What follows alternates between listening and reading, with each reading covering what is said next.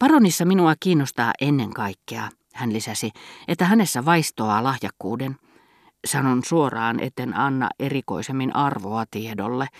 Se, mikä on opittavissa, ei kiinnosta minua. Nämä sanat eivät olleet ristiriidassa Madame de Cambremerin ominaisarvon kanssa, niin jäljiteltyä ja opittua kuin se nimenomaan olikin. Mutta sillä hetkellä kuului asiaan olla tietoinen siitä, että tieto ei ollut mitään, että se ei painanut haituvan vertaa omintakeisuuden rinnalla. Madame de Cambremer oli oppinut niin kuin kaiken muunkin, ettei saa oppia mitään.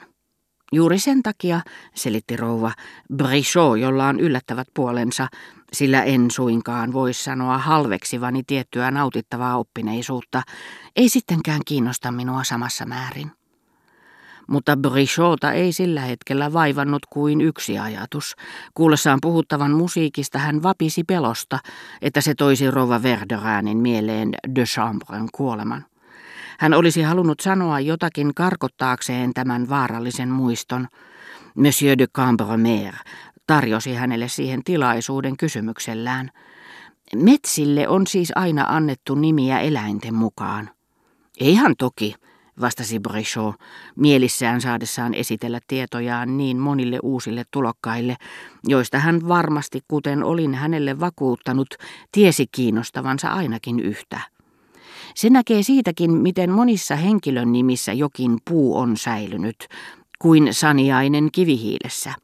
Muuan isänmaamme isä, eli senaattori Monsieur de Solses de Freycinet, on siis nimeltään ellen erehdy, saarnia ja pajukkoa kasvava seutu, salix et fraxinetum.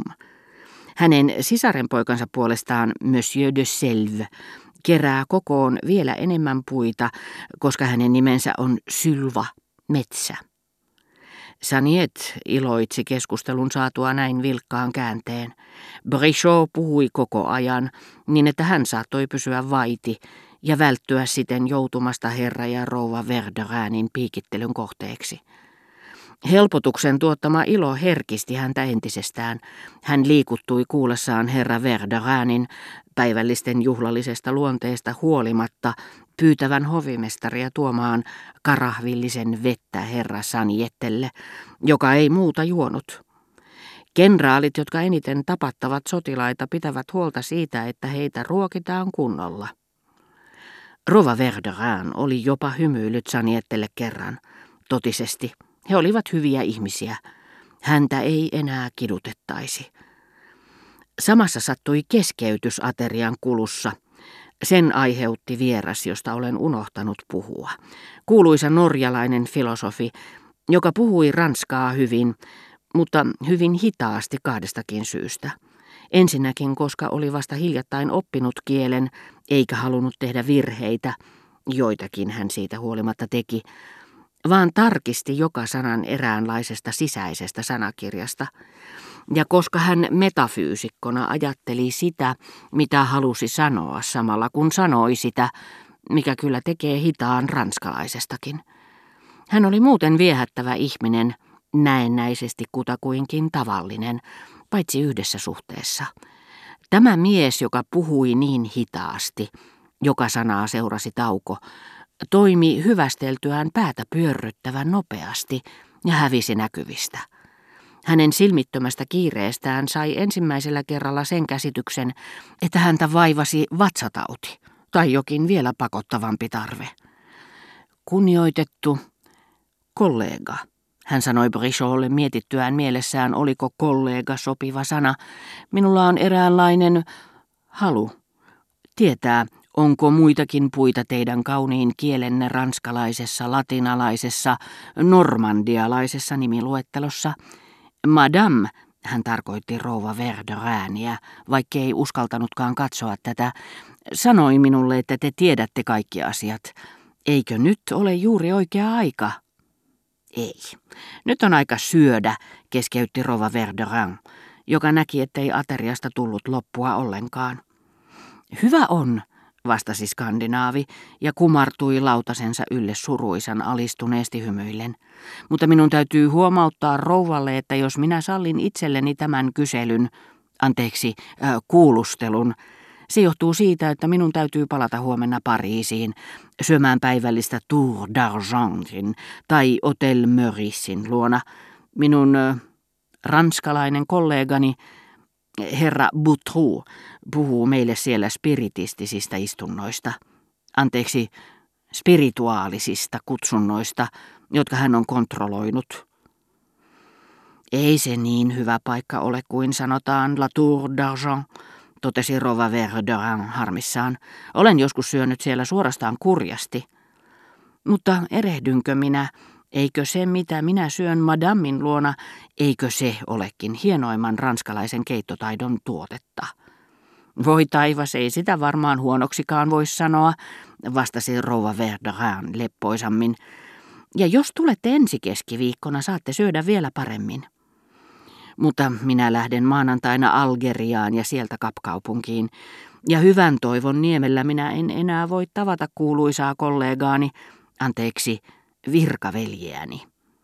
Ja tottelevaisesti, annettua nämä anteeksi pyytävät selitykset, hän ryhtyi hirvittävällä kiireellä syömään. Mutta Brichot oli liian onnellinen voidessaan mainita lisää kasvikuntaan liittyviä sanajohdannaisia, ja hänen vastauksensa kiinnosti siinä määrin norjalaista, että tämä lakkasi uudestaan syömästä, mutta antoi merkin, että hänen täyden lautasensa sai korjata pois ja siirtyi seuraavaan ruokalajiin. Muuhan akateemikko, sanoi Brichot, on nimeltään Usei, paikka missä kasvaa misteleitä, U. Dormessonin etävän diplomaatin nimessä teillä on jalava, orme. Vergiliukselle rakas Ulmus, josta Ylmin kaupunki on saanut nimensä. Hänen herrat kollegansa ovat nimeltään Monsieur de la Boule, Koivu, Bulo. Monsieur Danet, Leppä, Oln. Monsieur de Bussière, Puksipuu, Bui. Monsieur Albaret, Niini, Obie. Päätin kertoa sen Selestelle. Monsieur de Cholet, Kaali, Chou. Entä sitten Monsieur de la Pommeraye, omenapuu, pommier, jota kävimme kuulemassa, Saniet, muistatteko vielä noita aikoja entisiä, kun Kelpo Porel oli nimitetty maailman ääriin, eli prokonsuliksi Odeoniaan.